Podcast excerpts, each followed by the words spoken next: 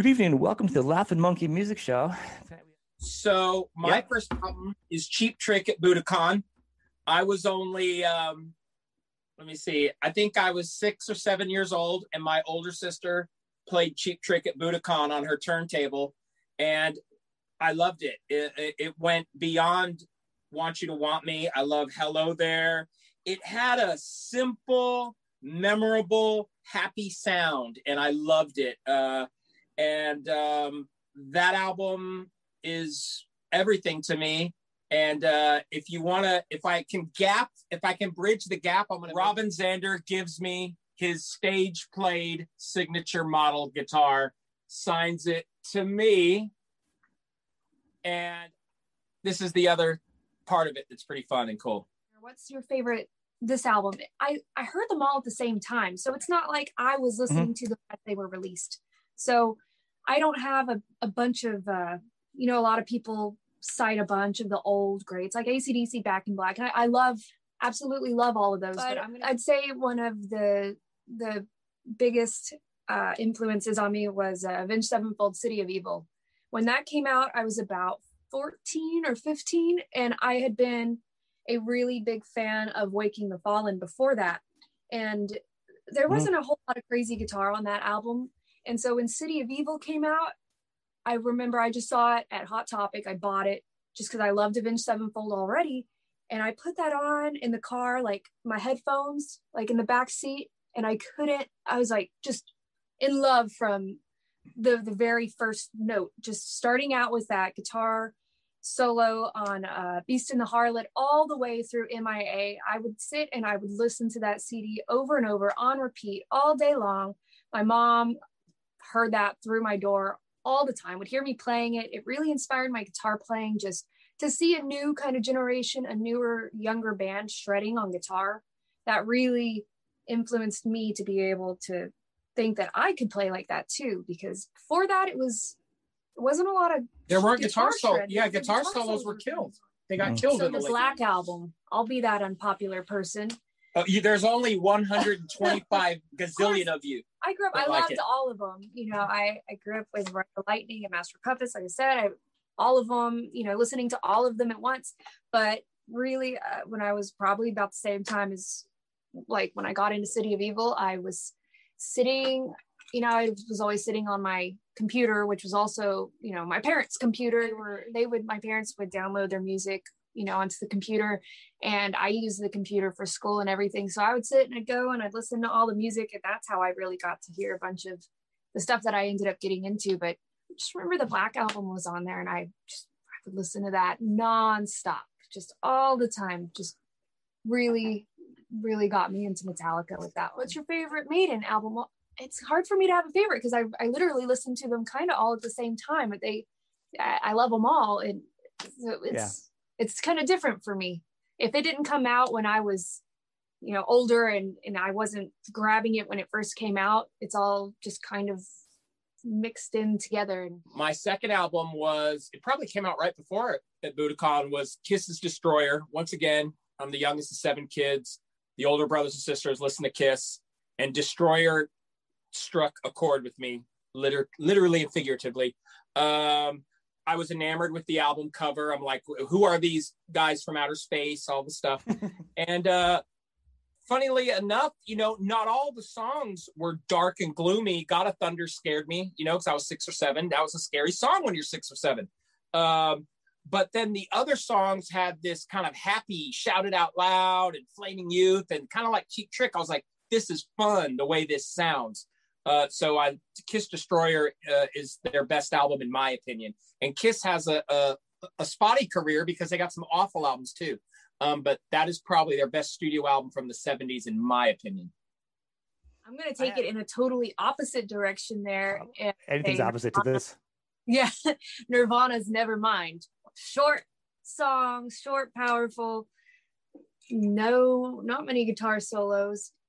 Uh, Didn't need guitar solos. I just Yeah, that one did need it. that was probably one of also probably that and City of Evil, probably the top two most influential albums on me.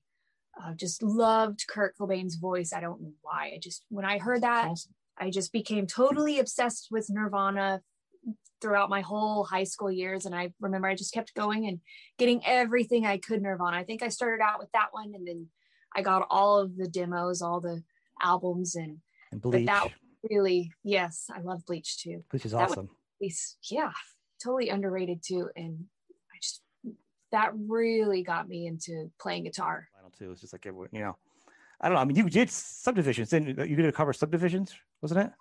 You did with the great, with the great William Shatner. Oh, he's so awesome. Yeah. And it's such a great cover too. I mean, you know, it's a whole great album. Yeah, You know, Arcade, Digital Man, the whole thing is awesome.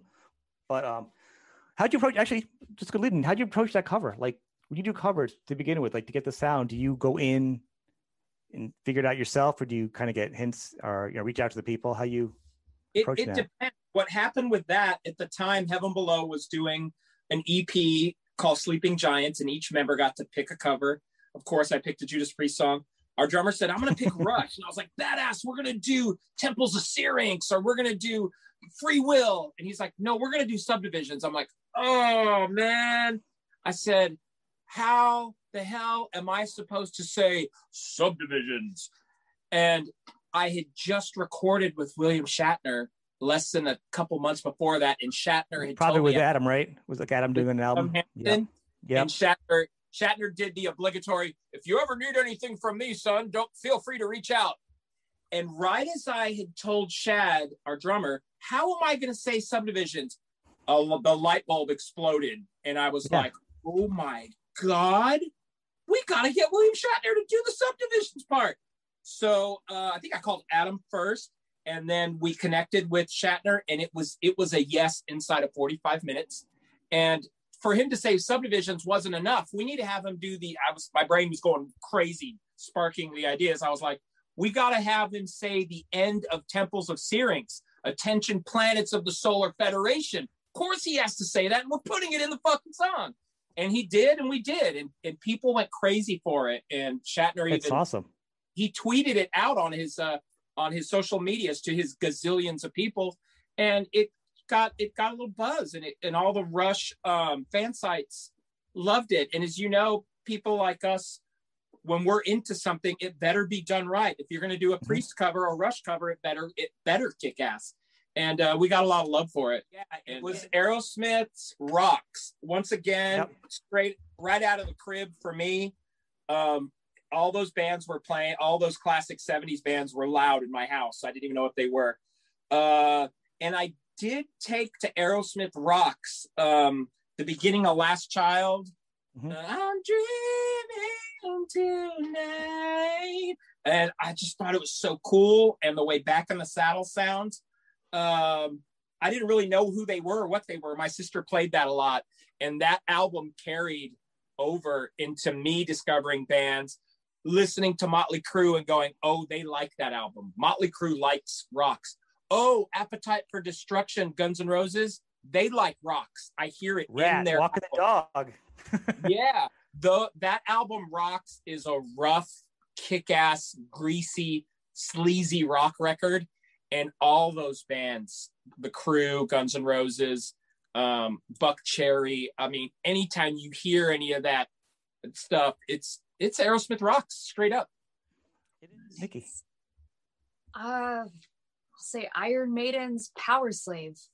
Oh, it's so said they they kind of change depending, but usually it's it's always Power Slave. I you know I know all every song on that album. Mm-hmm. It's so hard. Like I mean, Power Slave, Aces High, Two Minutes to Midnight, uh, Flash of the Blade. Just every song consistently so good on that album my first Maiden album, so I, I agree. Somebody oh, asked me the other day. They said, what, what, you, mean, they said "Name your favorite, name your uh, favorite album Maiden." I'm like, I'm like, first off, I go, I can't. The first thing I said, I said, but if I had to choose two right now, it would be um, uh, that one, and and uh-huh. the, the new the comeback one, the Brave New World one. Those two, only because they represent different times, but they're both yeah. strong in their own way. So I felt at the yeah. time that's kind of a good mixture. Yeah. you're right. You can't just say one. It's so hard to have one. It's like potato chips. You just can't. Yeah. Like today i've been listening to uh seventh son a lot today. I've been had that on repeat because we're learning some new songs from some of these albums.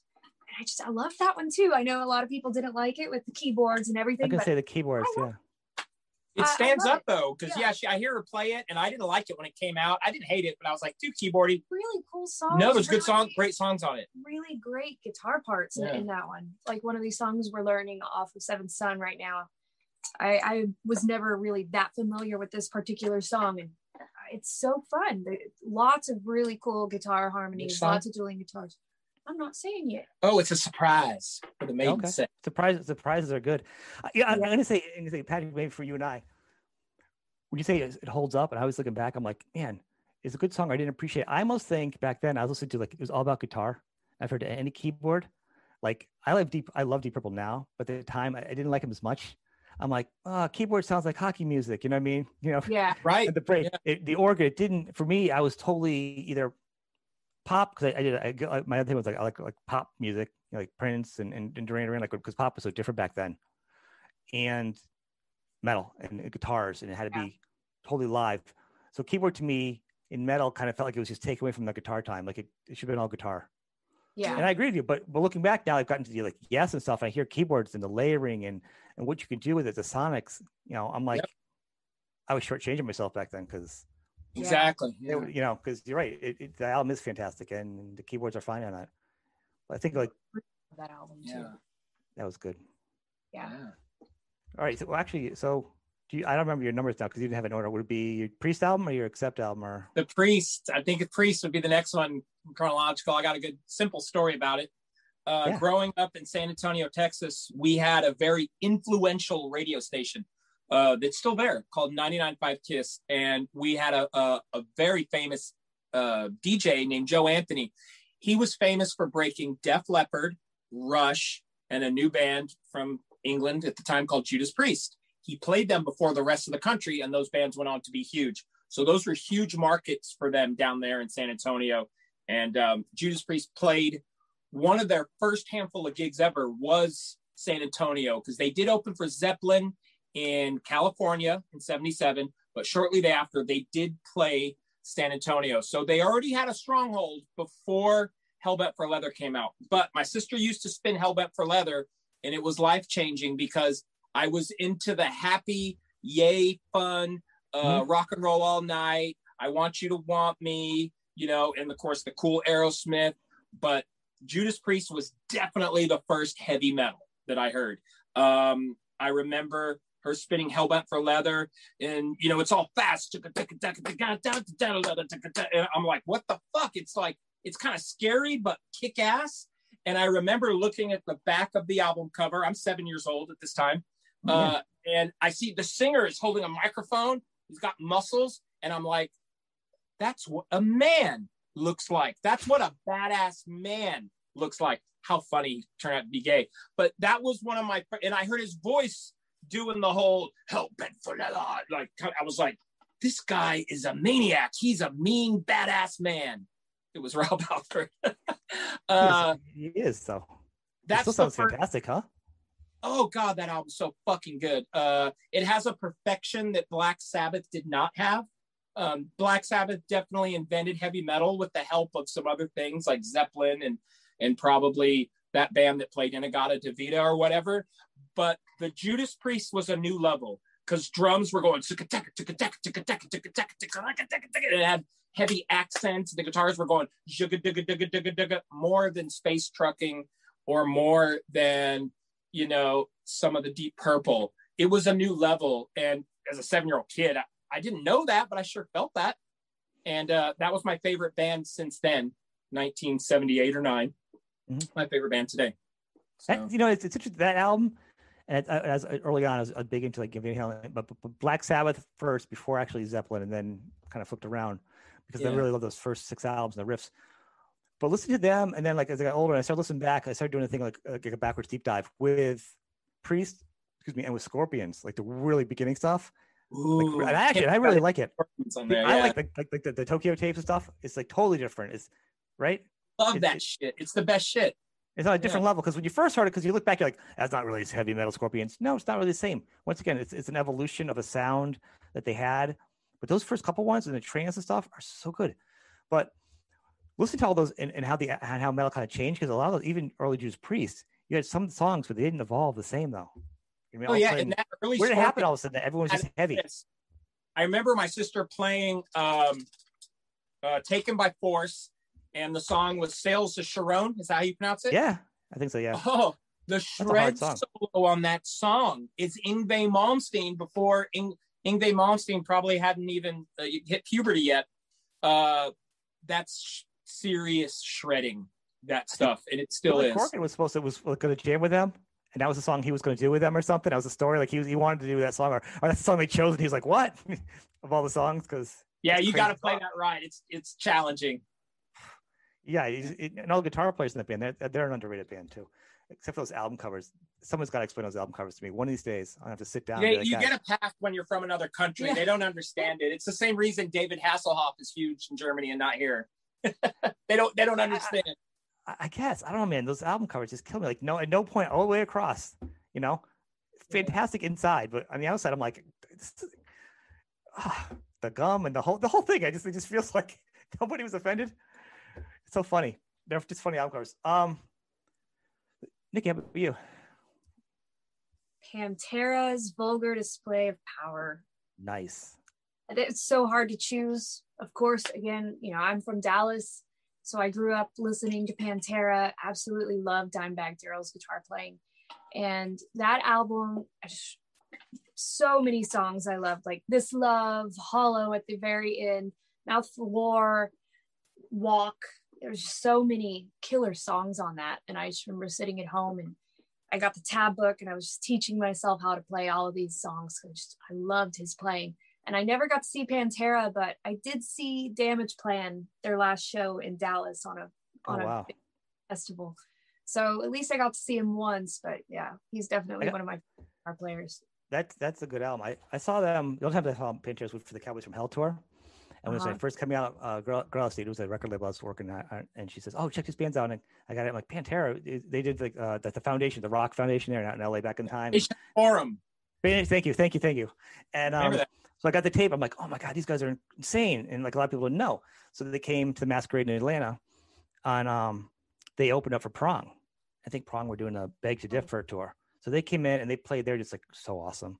And then um, they came off the stage. I actually saw them play a few times. Next time they came back, they actually they headlined and Prong opened for them. Same tour, same club. Like oh, literally, wow. the album exploded that fast. But for that one, you know, they played and it was, fantastic. And because they, they, weren't as big, they came off the stage and um, the club I was at, they had a, like a, an, an, alcohol tester, like a breathalyzer. They just come out with this like in early '90s. I had just gone there that week, as always seen shows. And um, afterwards, Crazy Solos and Dimebag came off the stage. And He came over the side, and I was over there. we started talking, and he goes, oh, you know, he starts talking. He sees it. he wants to try it out. I'm like, I had no cash. And he goes, oh, so he puts money in. He blows into it. He was like two or three times like legally drunk, and he just got off the stage doing this incredible solo, like to like the place where like flawless, yeah. right? And yeah. he was he was so gone, like already. Oh. And he goes, what? And you know, he does the whole, you know, everything you've seen in the videos, he's totally like that. He laughed. He goes, he goes, no, no, you do it. So he puts more money and he has me do it. And I only had a couple of drinks, real low level. He goes, what? So he does again, high level he he, he punches it and he breaks it. oh, right there, He just does some kind of crazy thing and he breaks it. They never replaced it. The machine never went back in the club again. Oh, oh my god! but that was that was my Dimebag moment. That was uh that was my fun moment with him. He was uh he was great. Oh, he was he was fun. That was he was, but he seemed so coherent too. I mean, the fact that he had that much in him. Yeah. I, I couldn't he even believe himself well by then. Yeah, seriously. oh, it was insane. It was played so good too. It was like literally no for no But but that album was a great pickup from Cowboys. It didn't feel like it was a didn't hold back, but it felt like a natural progression. It literally felt like it was the next things. You know, has, you know, there's some albums that come out, you're like, oh my god, there's a big huge step in the difference. Yeah. Like uh, like Fast and Furious its first album, and then their second album it was like a huge, like you're like it's almost like two different bands. But for those two, they really you could kind of feel the transition. You know. Yeah. That's that's a good one. Yes. See, what happens after the show? I've been listening to albums all week long now. It always happens. That's a good album, man. I got to be in my head now. My my, I gotta my, go my listen list. again. Yeah, yeah, seriously. I got to go listen to all these again. Is that, is that in order? Is this order? is going in order. Um, this one, I don't care that it's it's everybody's favorite and that it's like the number three selling rock album. It deserves to be the number whatever selling rock album. Yeah. Uh, like I said, when growing up as a little kid, my older brother sisters, I heard High Voltage. I remember hearing Highway to Hell. I remember hearing Let There Be Rock. Loved it. Massive energy. Uh, once again, I'm a little kid looking at this guy, little guy with a guitar that looks like he's crazy. Uh, and then I think when Back in Black came out, I was still in elementary school. Um, and my brother got it, and it was like, "Where's the crazy kid, the crazy guy with the guitar?" You know, and it's a new singer. What happened? I, I was young, I didn't really know. Um, and then you hear Brian Johnson sing with those mm-hmm. crazy badass riffs. I think I don't know if Hell's Bells or Back in Black was the first. Um, that album is the meat and potatoes. That's the basis, the the most concrete, fundamental thing that would build a house of rock to me. Uh, and that album, it truly does get me going today. If I'm tired or if I'm hungover, I put on that album and I'm ready to drink and crank it up. Uh, that album's amazing. No wonder the production. the production is. I, I, don't think we'll talk. I mean, it's, it's, it's like it's it's dry, but it's crisp. Like it's you know what I'm saying. It's it's very. It's not like a live feeling, but it's so. It's like a punchy. It's a dry punch. It's just something about it. Just that really. Yeah, probably you know, knew how to capture it. He probably, obviously, he oh, yeah. knew probably how much to tell them to change something versus what to keep. I see their interviews. I know Malcolm kind of ran the show.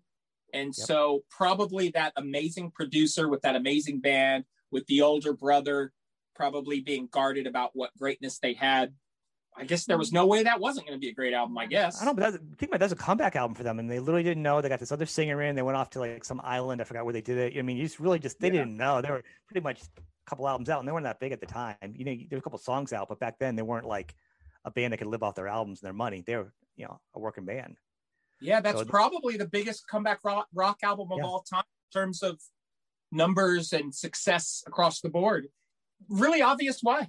It, it, I think it's one of the biggest albums that came out in the rock genre too, like the first big rock album that that exploded. It, it never lets up till the end, till rock and roll ain't noise pollution. It never lets up. Yeah, there's nothing else. Give a there. dog a bone, all that shit.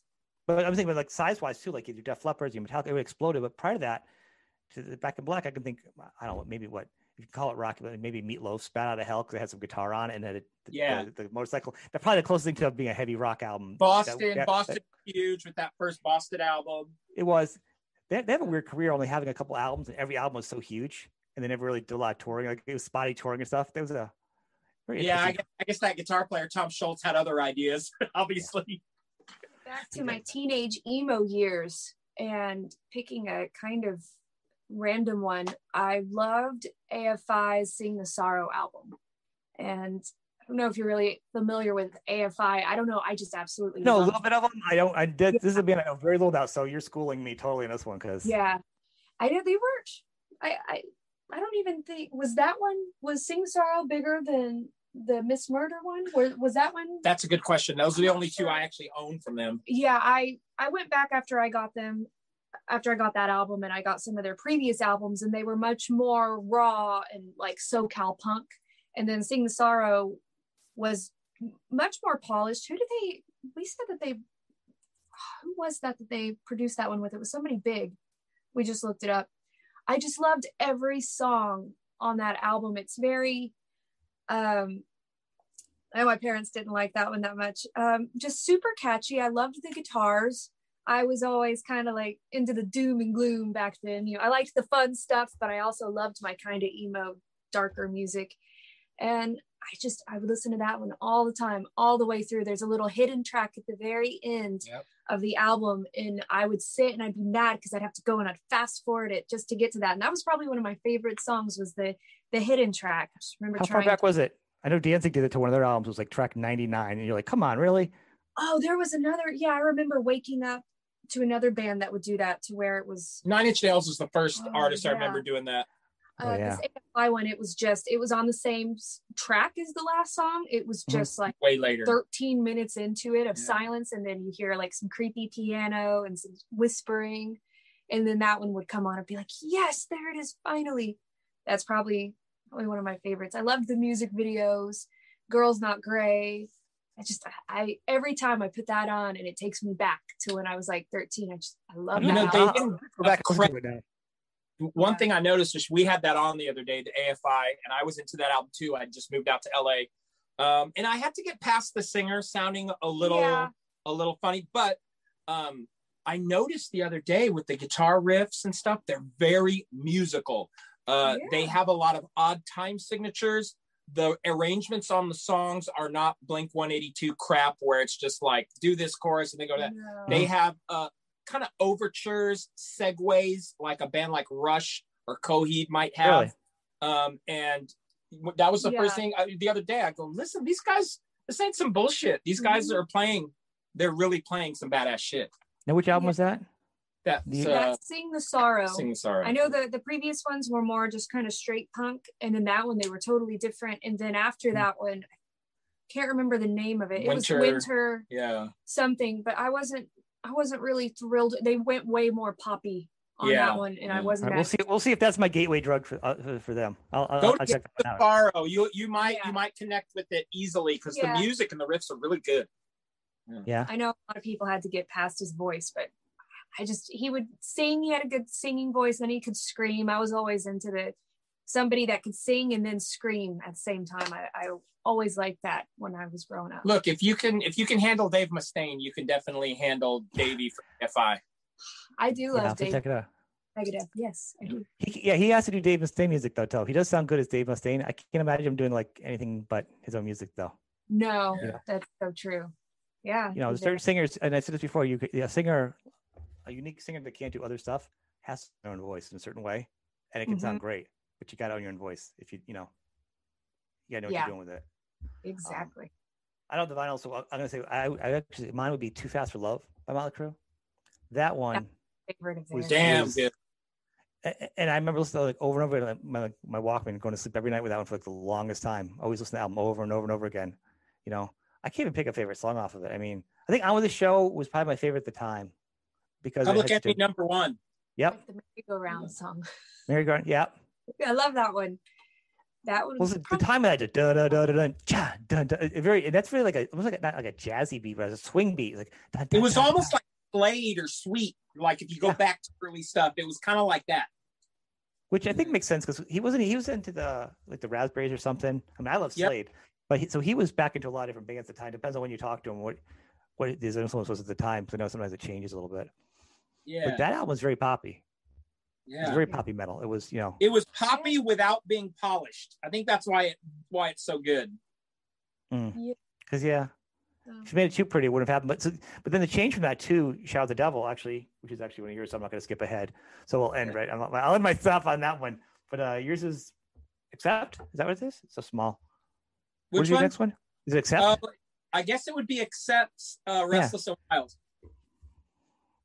Let me what song's off that one? I, I was never a huge fan. Okay. Princess of Dawn, the title track. That that big radio DJ I was talking about earlier that broke Def Leppard, Rush, and Judas Priest. Uh, one night I'm listening to his radio show, and I used to have a, a cassette recorder, and I pulled it against the radio. I didn't know mm-hmm. about technology or that it sounded bad. And he played Fast as a Shark, and that was even faster than what was on Hellbent for Leather. Because oh, uh, the drums, and I was like, whoa, whoa, whoa, whoa. And then Udo sings, and then the guitar solo was shredding like the Scorpions, but even crazier. Uh, and my mom, it was right around krautrock, right? They call it krautrock at the time.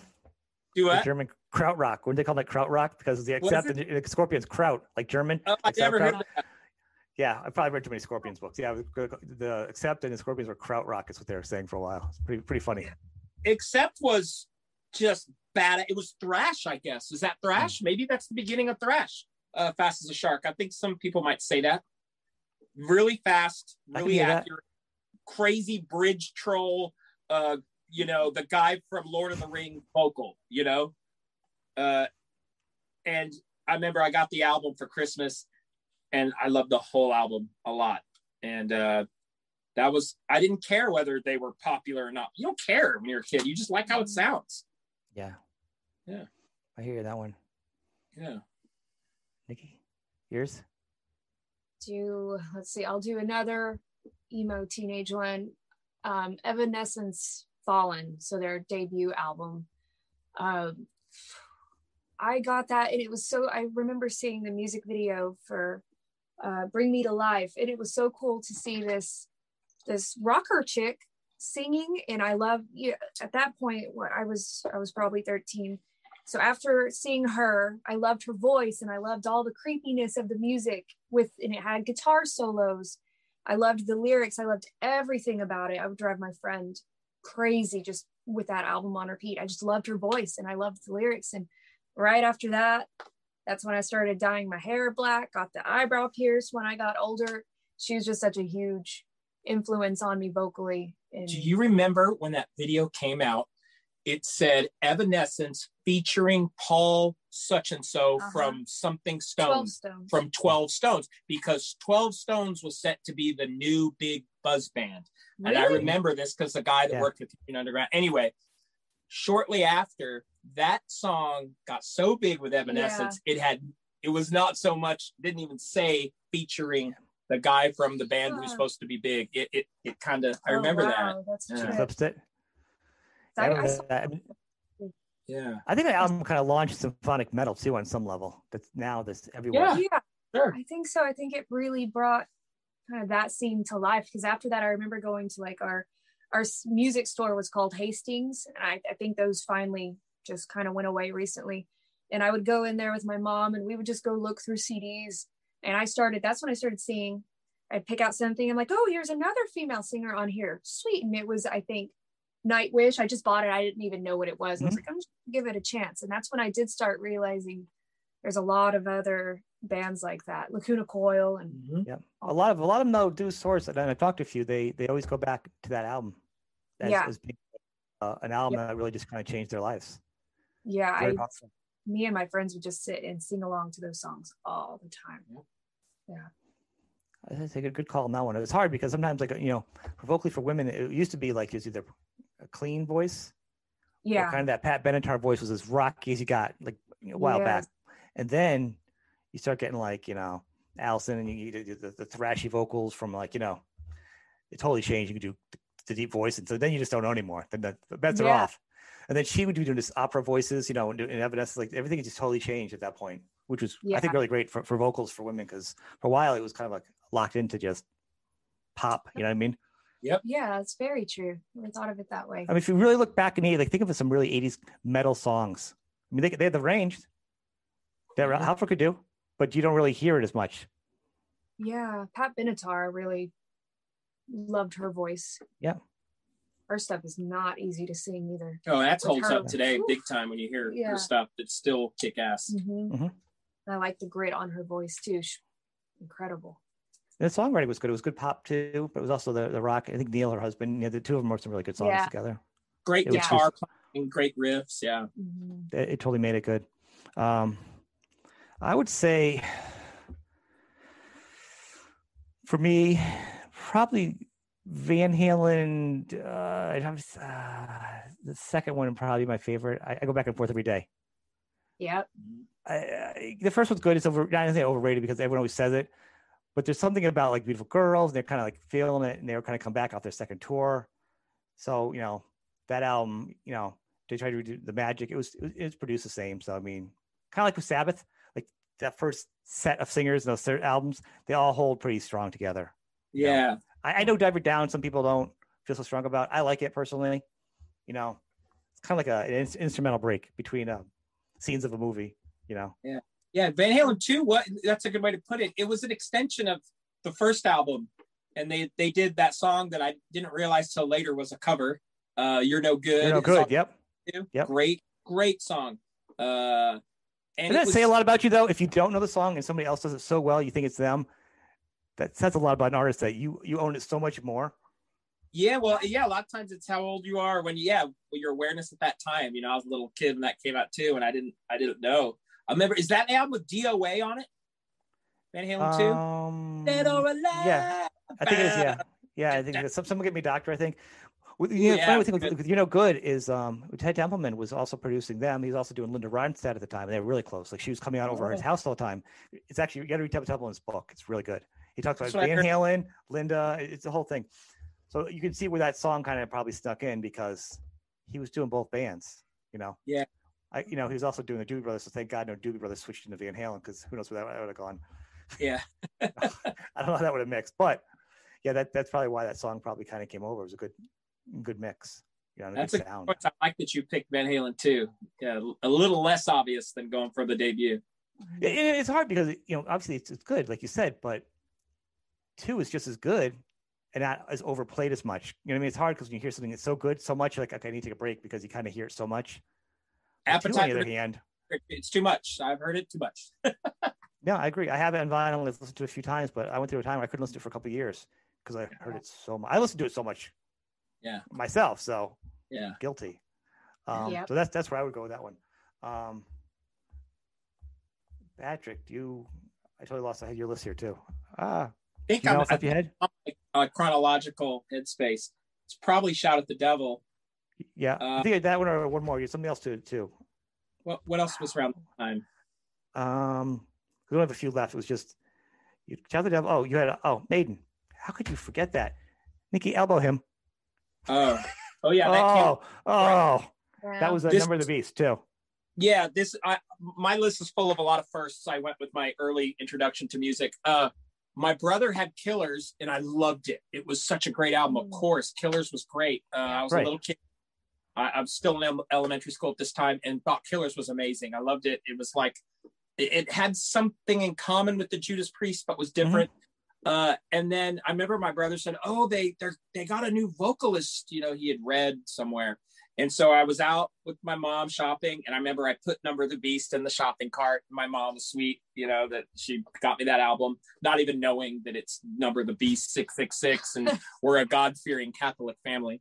Uh, and I brought it home, and uh, I was kind of like proud to show my brother, no, this is my Maiden album. You got Killers with that other guy. This is this is the Maiden album here and this singer's better. You know, I'm thinking like that as a kid, and uh, it wasn't. That you were better. right, but you were, but he, he, was right though. You were right. He was a better singer. I was blown away. I, I remember everything uh, from the opening track all the way the scream, to all of the scream, my name. The scream that sounds like the Who. Oh yeah. yeah. oh yeah. Oh, yeah. Damn good album, man. Yeah. That's my favorite Maiden. I kind of like y'all. I go back and forth that one holds a place because it was my first Maiden record that I owned.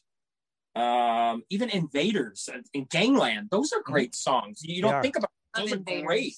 Invaders yeah, well, what's great is it's a whole album. You, like you say, oh, that one. I'm like, okay, I love that album. And you go back, and you know, Scorpions, like they're all, all these guys are like full albums. And Van Halen, like everyone we're talking about, these are full albums. These aren't like, you know, there's like three songs and the rest it's a throwaway album. It's a full album, man. Full album. You are you're, inve- you're invested in it yeah. beginning to end. You know all the songs.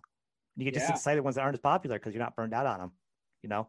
Or if you yeah. hear those weird songs in concert, you're like, oh, they didn't play this one. It, you know, it's, it's, great, but they don't have it as a single. That's yeah. always a, a, treat when a band did that. Um, yeah, so you know, with Maiden, there's just so many. I go back and forth. I, I couldn't really even even fathom where to go. I would say for me, I think for Black Sabbath was one too.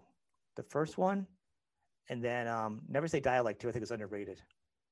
I would say that was really good towards the end. that was our last one with Ozzy at the time, right? And they were they were a hot mess. There were some songs in there, but I just like the the, the, the, the groove, the drums, the swing of it. Mm-hmm. I like that it actually sounds different. Yeah. You know, and it's like a band in chaos. Yeah. But it's but it's heavy, but it has some pop songs in there too. It's like a really weird album for them. Yeah. Kind of like yeah. they done with Mirrors of um, of Sabbath to me. Because the next they came out with because then after they came out with it and they got Dio, they kind of started coming out like dehumanize or I'm not doing it in order, but I'm saying then they started getting really heavy again. They really kind of shuffled it along. But uh that's crazy. Nice. You Nikki, you're we're getting towards the last couple here. Hmm. He doesn't like when I play them that much, but Megadeth. I love Megadeth. Absolutely. I think Megadeth's awesome, bands. but the vocals sound like this.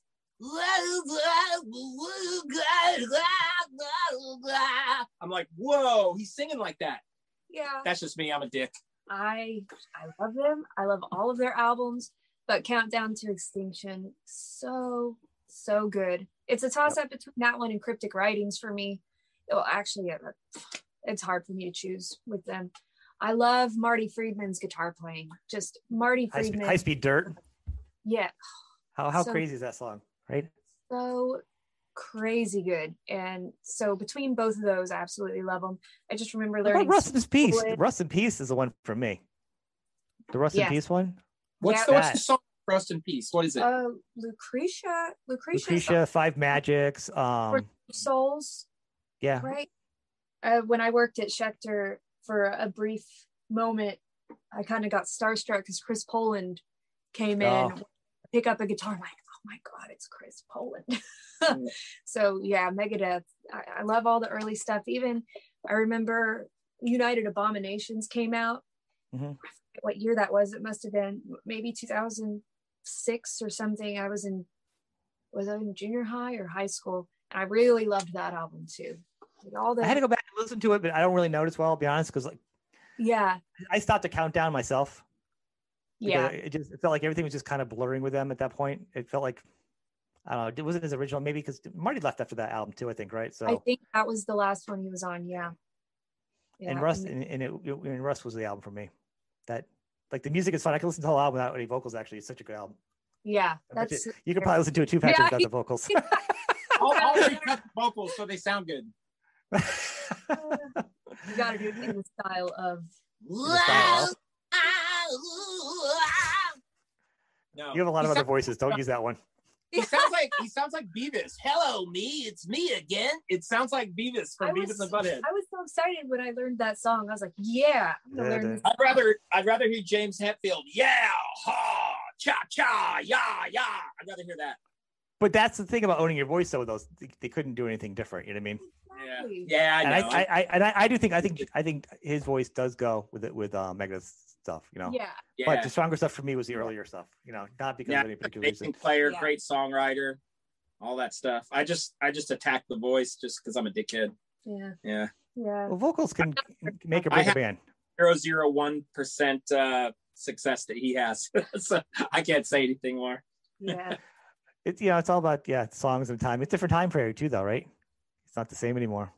Yeah. You can't work your albums the same, you know. Yeah. It's all it's totally never gonna be the same anymore. Um. So. I I was I saw you did my Black Sabbath one. So Patrick, you Motley Crue, shout the devil. Yeah, my my older brother had a, an advance copy, I guess is what they called it, of Shout at the Devil on cassette, like a recorded one from someone he knew in LA or something. Yeah. And I remember him playing in the beginning through his home stereo. And I'm like, oh shit, is this Black Sabbath? Is this Kiss? What is this? And I remember, don't, don't shout, shout, and then one late night, I was up late. We just gotten cable TV, and uh, uh looks that kill. That kill. Saw I saw what they look like.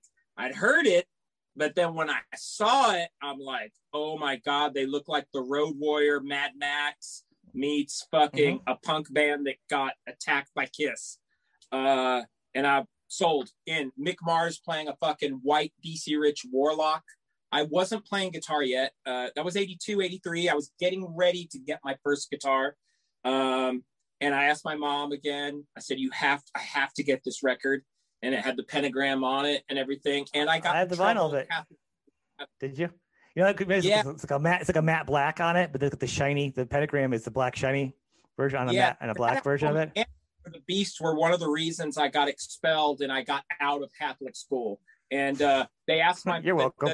The, teachers, the nuns and teachers asked my mom who uh, who bought him these devil albums because it was all about chasing. It was like the Salem witch trials back then, kind of like today. And um, they said uh they said uh they asked my mom who got him these albums and my mom said i did well these are devil worshiping albums and he's going to be a devil worshiper.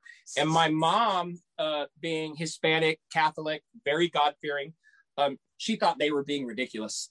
And i got uh before they, they were about to expel me my mom pulled me out of there and put me in public school. So number of the beast and shout at the devil definitely helped me with that. And uh, i got wow. a guitar shortly after shout at the devil. That really yeah. is influential. Yeah, I remember hearing I was because I was big into Van Halen at the time and I hadn't heard a lot. Twisted Sisters album had just come in, you know, the bigger album like I did. So I'm hearing a lot more rock albums. Somebody goes, "Oh, you should hear Motley Crue." I'm like, oh, I don't really know anything about them. And I remember the, I, somebody gave me like just just a cassette. I didn't have the, just no case on it. it was, so it's just I didn't know what they looked like. I literally just had the white cassette with the writing on it. Same thing I heard in the beginning. I was like, "What is this?" So I had no visual, not even the album cover. I knew nothing about it. Just the music for like a week, It was just like on my Walkman. It was crazy. It was huge. Crazy. Like we talk about covers. I remember Helter Skelter. I was like, yeah. that's the best Helter Skelter ever. You know, not that I knew many more. of Helter Skelters, but looking back, killer, killer cover.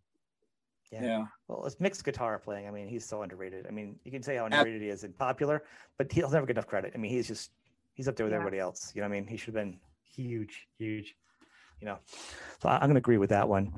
Uh, how about you, Nikki? Your last two. We got left? Let's see. Papa Roach. They were one of my favorite bands growing up. Still are. Uh, it was hard for me to choose, but the Paramour sessions.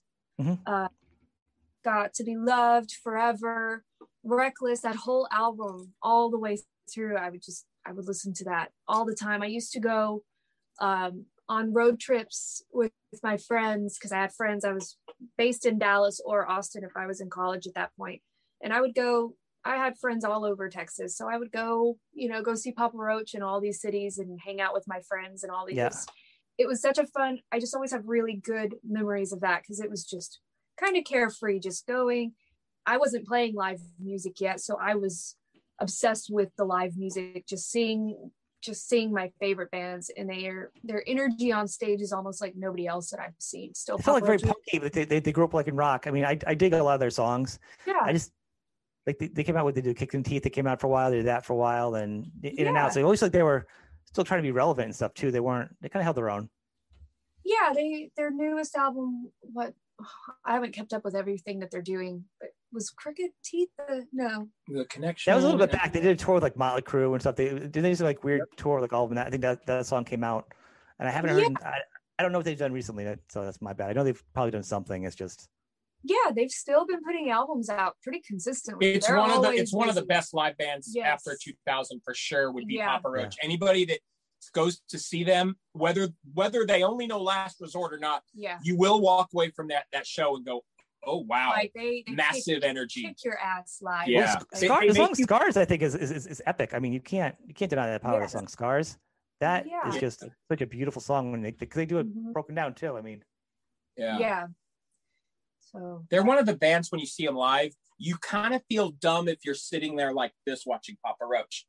I know that sounds crazy because so many of us are so cool, but you feel stupid at a Papa Roach show yeah. like this. Actually, you feel like an yeah. old, angry person. We saw and, and, uh, for whatever it is that Jacoby says and the way they play, you're like, oh no, I, am into this show. I'm here. I think yeah. that was probably the rowdiest crowd that I've seen in Hollywood for a live yep. show. We saw them really a couple of years ago, probably not too long before this pandemic at the Roxy. the Roxy, yeah. and it was sold out what three days in a row or something.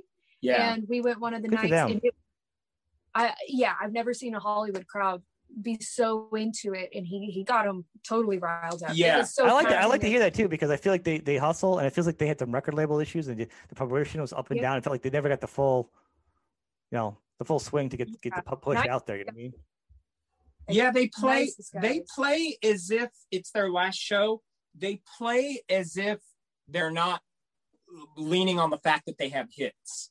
Yeah. And we all know that bands will lean on the fact that they have hits. Papa Roach doesn't. They play as if it's the sweatiest, craziest night yeah. of their life. I've seen every them, time I've seen them. Yeah, I've yeah. seen them probably more times than any other band. I've seen them more times than I can count. It's it's ridiculous amount of times, and I never saw a show where they didn't bring that same energy every. Yeah, time. they don't they don't turn down underneath ten. It's yeah. everything's always amped up all the way. Like, how does he get that energy every damn night? Every time. Know. Every time. Yeah. It's crazy. That's I'll have to check them out live because I didn't realize how, yeah. how awesome they were live. Yeah. Oh, they'll blow you away. Even if you don't know the songs, they'll blow you away. Well, I know a lot of them too. Like I don't get to the albums because I listen uh, after um the last resort is, is okay to me, but I like the la- the couple after that. Those I don't know what the titles were, but I was listening to those for a while, and I really enjoyed those. You know. Yeah. So I do. I do enjoy. I do. and I like his voice. Um, yeah. Me so, too. I would say I would pick my album would be my Zeppelin. I'm gonna say, I'm gonna say Presence. I think it's kind of weird. I'm gonna say for my album. What are the off, off that album again? Oh, in the evening, I have to actually to pull it up. Oh, okay. Is that the uh all of my love? Is yep. that that one? Yeah, oh. yeah. It's got a bunch of weird ones on it that aren't. It wasn't as big an album. I mean, by by default, it was still big because you know once you're that big, the the current just keeps everything going. Yeah. But looking back, it's when it's again, it's not that big of an album, like overplayed. So you play Is that on. the album as bum bum bum bum bum bum?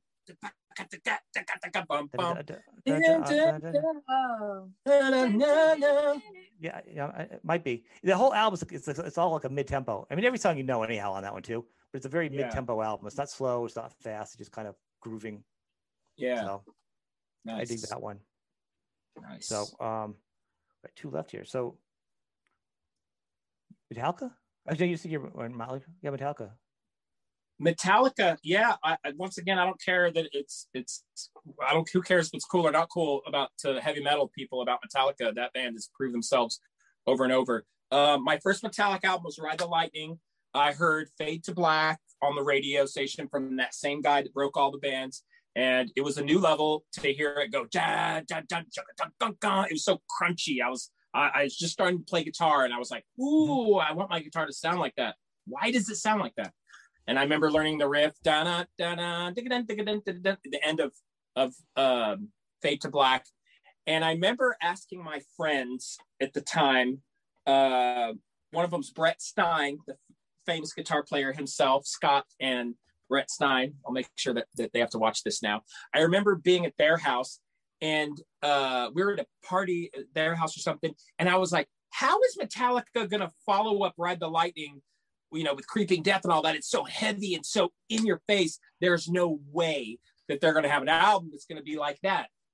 And then I think Scott Stein played Battery uh, on the turntable. And I was like, oh, that's how you follow. that's how you follow Ride the Lightning and I mind blown. Just just the riff. I hadn't even heard it. That was the Whoa. first album by them because I was listening to Motley Crue and Van Halen and stuff. My buddy, you know, harassing me, but he was listening to Metallica. He goes, "Oh, you need to listen to Metallica, Master of Puppets, and, and all the other albums." He said, "I go Metallica." I go, "Is that like punk rock or something?" And I say that now because he loves to bust on me about that, so I'm just gonna put it out there already. I'm like, "Oh, yeah. that punk rock stuff." He's like, "You need to listen to it," and then of course, you know, Monster yeah, Puppets. Just and I went backwards. Yeah, a it, lot of the people, album's totally different yeah, it, it was a game changer. It took uh, it took the heaviness of Ride the Lightning. It put a little more emphasis on arrangement and structure, on disposable heroes and Leper Messiah, different time signatures for us that are paying attention to that.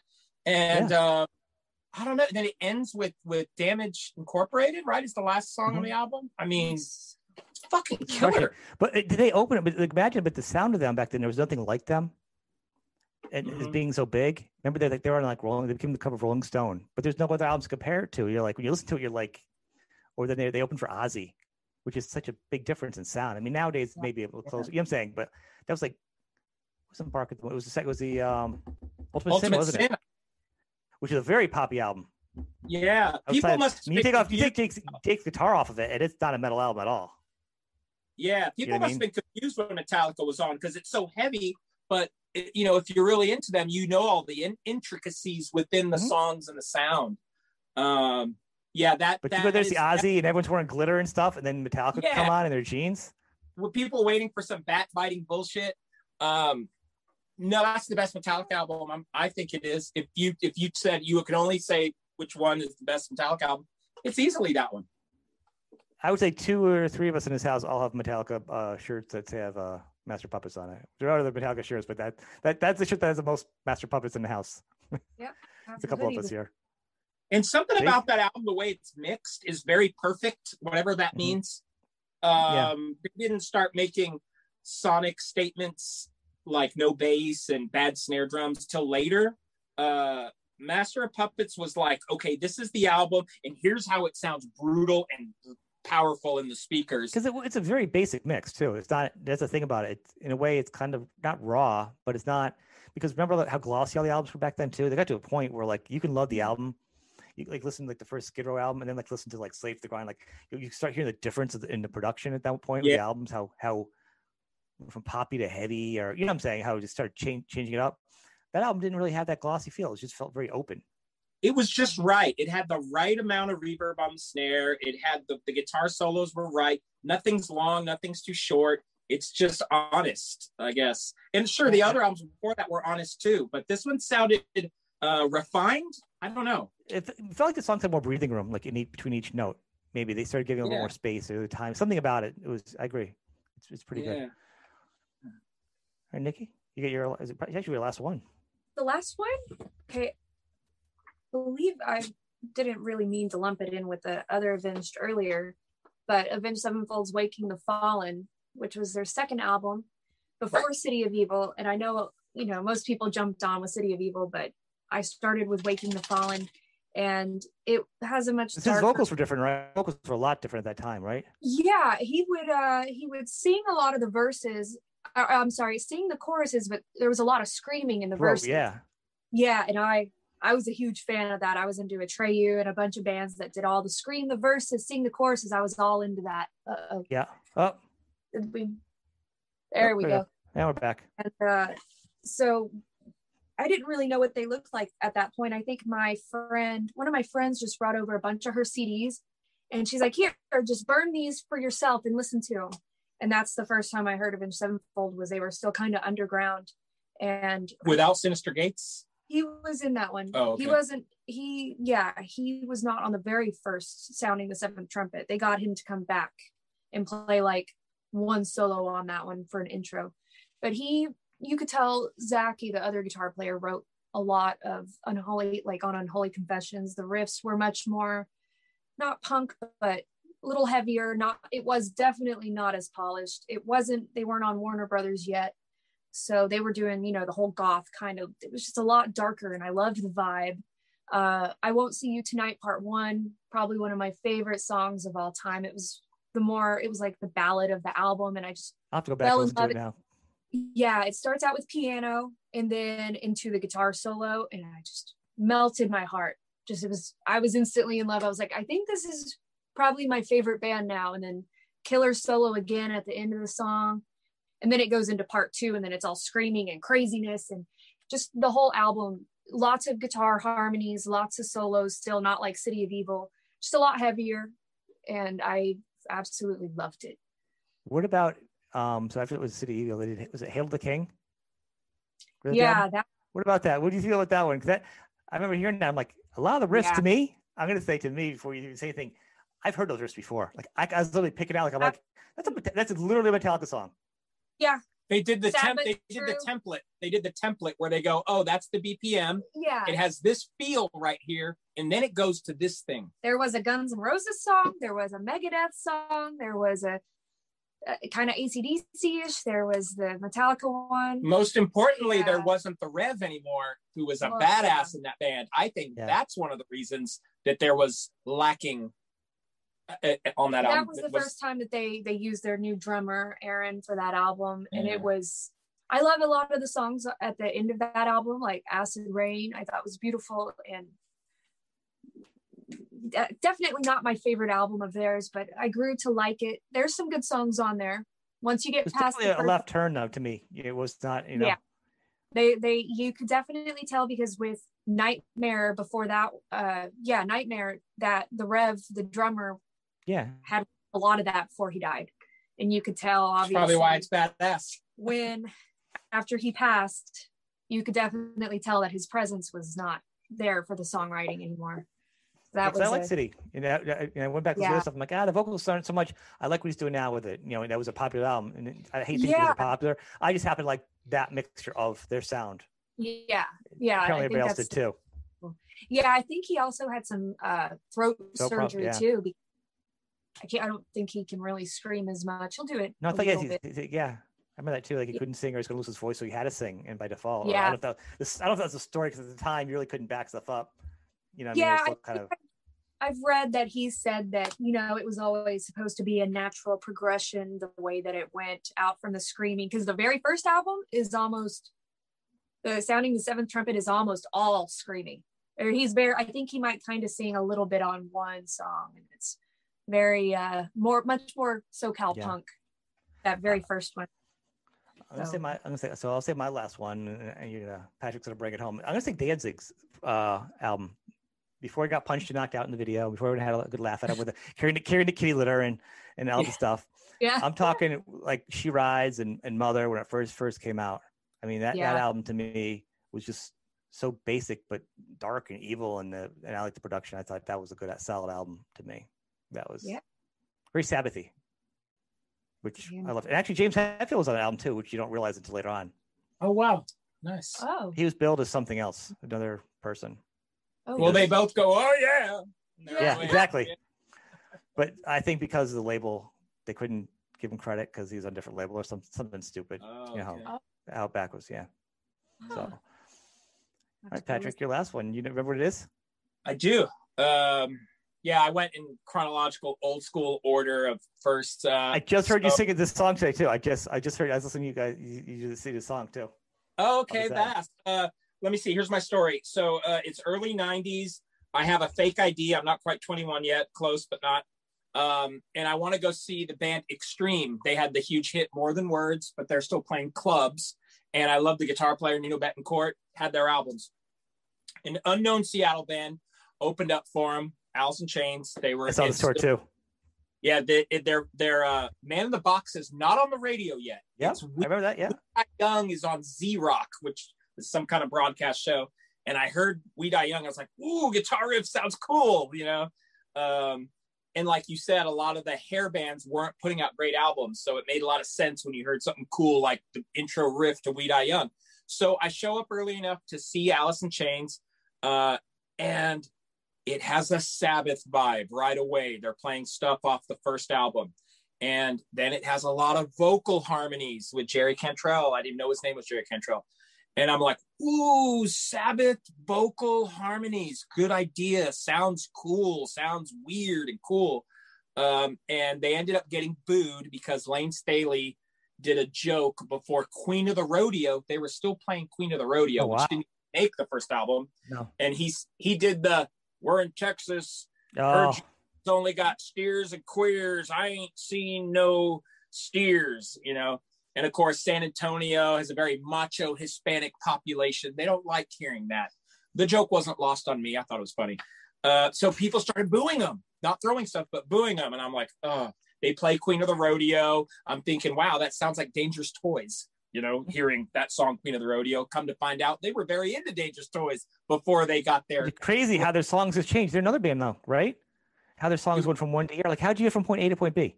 Like, how did you do Queen and then get to the man in the box? Like, I don't see a progression. probably influenced. I'm guessing they were influenced by their atmosphere and surrounding, and their friends in in all these other bands, Mudhoney or whatever it was. Um, but yeah, uh, I was that night. I said that is an amazing band. I'm committed to to going to get that record. I went and bought the CD, and it was facelift, and it came in a long box. Um, videotape too, right? After that, Man in the Box hit radio and MTV, and of course, the rest is history. Uh, blown away, and then so by the time the Dirt album came out, once again, I loved their first album. I thought, oh, well, what are they? How are they going to follow up the greatness that is Bleed the Freak? Um, you know everything on there we die young all that stuff uh, and then the first single is them bones with that badass video the song's in a weird mm-hmm. timing it's got this six eight three four feel over the riff and then the harmonies happen and the video looks like the song sounds and i was like okay that's amazing so went and got it's a hard song to cover too like replicate like back then like yeah. it was like a garage band song you could not do alice in chains justice like back then you could you priest or whatever but like nowadays, you guys are you more talented. Well, like yeah. when you're younger, that's not a first song. Yeah, so I got I got dirt and I could sing harmonies. I was already playing in bands. I had the cool band in town, the stupid glam band that was cool. Uh, I wasn't the singer. I was always the guitar player, but I was always the guy that would sing all the harmonies for any song, whatever it was, originals or covers. Uh, and when I got dirt, the harmonies were weird thirds and fifths and things underneath the high vocal and I gravitated towards it. You know, the part in Rooster, here they come to snuff the rooster, all the low shit and the stuff in Sick Man and those badass songs. And so that album was my Bible for my harmonization that people hear in our acoustic things that we do mm-hmm. in the heaven below stuff. I was even doing it in Union Underground stuff. I do all those harmonies. Um, that Dirt album, if you ever want to learn how to sing harmonies, uh, not properly, but in a cool way, put on dirt sing the sing all the harmonies on any of those songs you know um hate to feel or or godsmack or whatever uh not the band godsmack the song godsmack no and, and it's that's the to me that's the holy grail of that whole seattle scene is dirt for sure to me so he layered why... his voices did you know that in, in, like Layne, he layered i mean obviously jerry's voice is like you know a big part of the sound. Yeah. But Layne's voice is layered in so many of their songs, to, like on and on and on. It's so It's, haunting. it's crazy. Junkhead. Oh my God, the harmony vocals in Junkhead.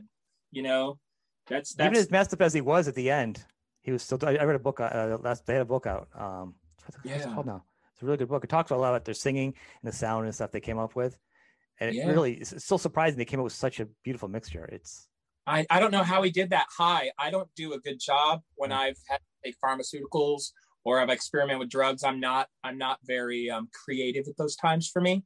I'm in a haze and I don't I can't I can't feel I can't feel the music that I'm Mhm. trying to make. So I don't know how Layne Staley did it. He felt the music and could do it on the under the influence. Um, but that album is just uh, that's the holy grail for sure for Yeah, harmony I- vocal for the whole scene Yeah. of that. they were they were crazy. They had two they had the two EPs at the time, and I remember the first one. I, I saw them also for the tour.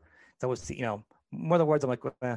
but like but Nuno with like Decadence and all his guitar playing was just ridiculously right. I'm like, all right.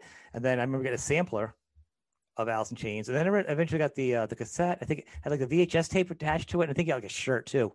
Was like You- a three. That, one that was a production. I got facelift, and mine didn't come with the VHS. And my friend later, one of my friends that I, I had it for a long time. Yeah, I got my copy. It came with this live show, and I was like, "Damn it, I didn't get my Yeah, it had show." like a couple black and white shows, and it also had like Sorrow and I think Man the Box and like yeah. one other song in there. It was it was a great little promo back in the day, and then a shirt too. And later on, they did it with a shirt, so it's pretty cool.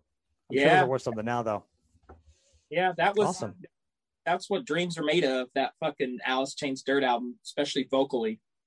Yeah. Well, this has been awesome. So we've talked about some kick-ass bands, but you guys are also in some kick-ass bands. Let's just end it up by let's talking. What else you guys got going on? Well, Nikki just started. Well, is starting her full-length solo album and Yeah. via her Patreon as well. Yes, Yeah. finally.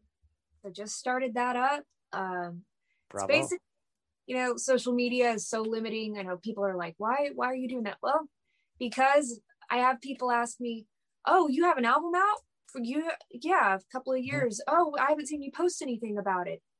Oh, I, it's, you know, people just don't see stuff on Facebook. I haven't seen you post in a couple weeks. Like, uh, they're all up there. So Facebook, not just Facebook, but all social media is just super limiting with the algorithms and everything. So Yeah. figured, you Oh, know I what? hear you on on that. if you really want to be a part of it and, and make sure you see everything, I've decided Patreon is really a good tool for that. You just get a bunch of the behind the scenes stuff that, you know, a lot of the raw demos and stuff that I don't really want out there everywhere. You know, if you're a real fan of it, you get to come along for the journey. And so far it's been cool. I, I think the process is cool. A lot of music fans are going to do that. Are going to enjoy the creative process and be like, oh, you know what I mean? yeah. Because like us, we love the demos. I look to hear other Oh, bands do their yeah. demos and listen back down, and be like, oh, that's how Dr. Feelgood came about with different lyrics. Or so so hearing Yeah. you do demos and then evolve into something else is a great thing Yeah. for a fan. You know, I shared a couple um, from my two previous songs. I was like, here's uh, my very, very rough demo that I gave to my producer, Jesse, to get across the idea so he could do the drums. And it's just, it was me on a, on my little drum looper machine thingy on my laptop. And I did a very rough thing for the drums because I'm definitely not a drummer.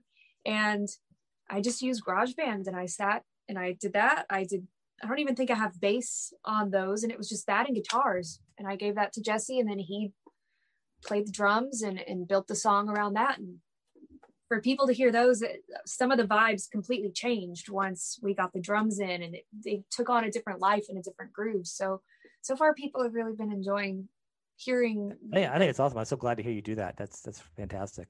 Thank you. And now you guys are starting to play out a little bit. What el- what else is going on with you, uh, Patrick? There. uh, awaiting the Lita dates. There's a Lita Ford album that's uh, looking like it's finally getting wrapped up. Uh, there's Lita dates I see at the end of the year happening. I know the Maidens Yeah. also, but in the Is it meanwhile, wrapped up? Did you guys did you guys record anything yet, or is it like we already started doing it, or I don't know the process. Lita stuff. Yeah. Lita did did it with Gary Hoey, Oh, that's right. the guitar player, uh, producer. They did a Did couple together, right? got Bobby Rock on drums Yeah. on that. Yeah, me and Marty don't play on the album. I do some backing vocals on some of the songs, but between Lita and Gary Hoey, they got Yeah, it. he's got covered. Yeah, and uh, I don't know when that's coming out, but I know it's getting there. I know that Max Norman. I'm probably not allowed to say it. Max Norman is uh, mixing it right now. Uh, and then for Heaven Below, we are going to be releasing kind of like a greatest hits. Not that we have hits, but we're we're uh, long story short, we've been getting a lot of attention with the band, not only with Nikki in it, not only because I play with Lita Ford, not only because of William Shatner singing on Subdivisions. We've decided let's do a comprehensive vinyl and CD and digital release that kind of is the best of all the stuff we've put out. Uh, and it's called We Sold Our Souls for Heaven Below. It'll have a new track. It's a duet with me and Nikki. Um, well, I say duet like it's going to be Captain and Tennille or, or like it's, gonna, yeah. it's not like that. it's not going to be. Forget it. I don't want it. I, it's a lot. Yeah, it's a lot darker. It's a lot darker than that. Yeah, it's got a song called Demons we recorded, but that's going to be coming out hopefully later this year. We sold yeah. our souls for heaven below. Of course, I stole the title from Black Sabbath. Well, the fact uh, you're gonna have it vinyl, you already, you already have me sold. I'm already like, here's my yeah. money. You know. Yeah, and then we're playing acoustic yeah. shows together. Our acoustic show we yeah. have next month. Next month in Arizona. Uh, right. You've seen us doing our acoustic couch. Yeah, of course I have. The, I love the system down it got like a million and five, uh, 1.5 million views, something outrageous. Yeah. So uh, who knew? Who knew people want to hear us do that? So we're gonna do some shows while things are starting to open up. Yeah. We figure, fine, festivals aren't there, big shows. Well, we'll come play a, a local exactly. bar. Yeah. yeah. So we'll be doing that in Tucson. The Maidens are playing Friday, then we're playing our acoustic thing Saturday during the day, and then I play with the Maidens again that night. So yeah, that's right. The Maidens are and weekend. the Maidens have some new merch out. You guys have like socks and and masks. I was, I was like, I told Limits, you guys get some the jammy jams or something too. Your Iron Maiden get a whole a whole get up there, huh? Yeah, right. Masks, socks, and I think magnets. I think we got magnets too. We got mugs. Yeah, that's good. Yeah. I went over and checked it out. There's some good stuff. Yeah. I'll so, post that too. I'll put everything underneath there. Oh. You know. Hell yeah. All that stuff. All this stuff is awesome. I already have enough merch from you guys. So bring it on. Let's get some more stuff out there. You know? Right. I'm gonna say my favorite thing I have actually is the hat. It's the uh the Marilyn Monroe devil hat there. That's probably my oh, favorite oh, okay. thing. That wear the yeah. most. Yeah. yeah. Nice. So it's, it's made so well. I love the fact it's distressed, so it's kind of cool looking. I know. Yeah, I love, love that. Finally. I love the hats. And it's not cheap made, and, and, I'm saying to the people watching the, the merchandise, the logo piece is it's, it's all it's made really well though, so it doesn't feel like it's gonna fall off. You know what I mean? It feels like it's lived yeah. in, but it's not. It's really not made well, so you really feel like you get your bang for your buck. Yeah, that's important to us, especially with music being well. I wouldn't call it free, but music being so accessible now now, in my opinion, now the merch better be goddamn good. Yeah. Because yeah. people are not going to Walmart or Target to buy a, a hard rock heavy metal yeah. album. It took us a no. while to figure out which hat to go with too. We we could not. we researched. Out. We're yeah. like, what hat is it? And we're we like, it's a distressed hat with this and that. Yeah. Yeah. And I'm picky. I don't wear a lot of hats very often, so when I do though, there's been a few times on some of the shows you probably see me wear. I'm like, that was as I said, shoveling or something, a really bad day. I'm like, I'm gonna need to wear a hat. So I'm gonna have to wear it, and that you'll see this the hat on the show because that's yeah, uh, yeah. that's my go-to hat. Kick ass. Right, so I want to thank you guys for being the show and sharing everything on this lengthy show. But we talked about some really good bands, and I, I got a lot of homework. I go back and listen to some of these bands, AFI, and I go back and listen to Papa Roach yeah. now. I'm gonna go put on that Yes album. The Yes album's yeah. getting put on. I am serious. You got to listen to some early Yes, but you got to be totally yeah. like in headphones too. You got to listen to it stereo though. It's very, you know, chill. Nice. All right. Well, all right, you guys. Thank you very much, and you guys have a good night. We'll talk soon. Thank you, Sean. All right, take care. So- bye. All right, bye-bye. Bye.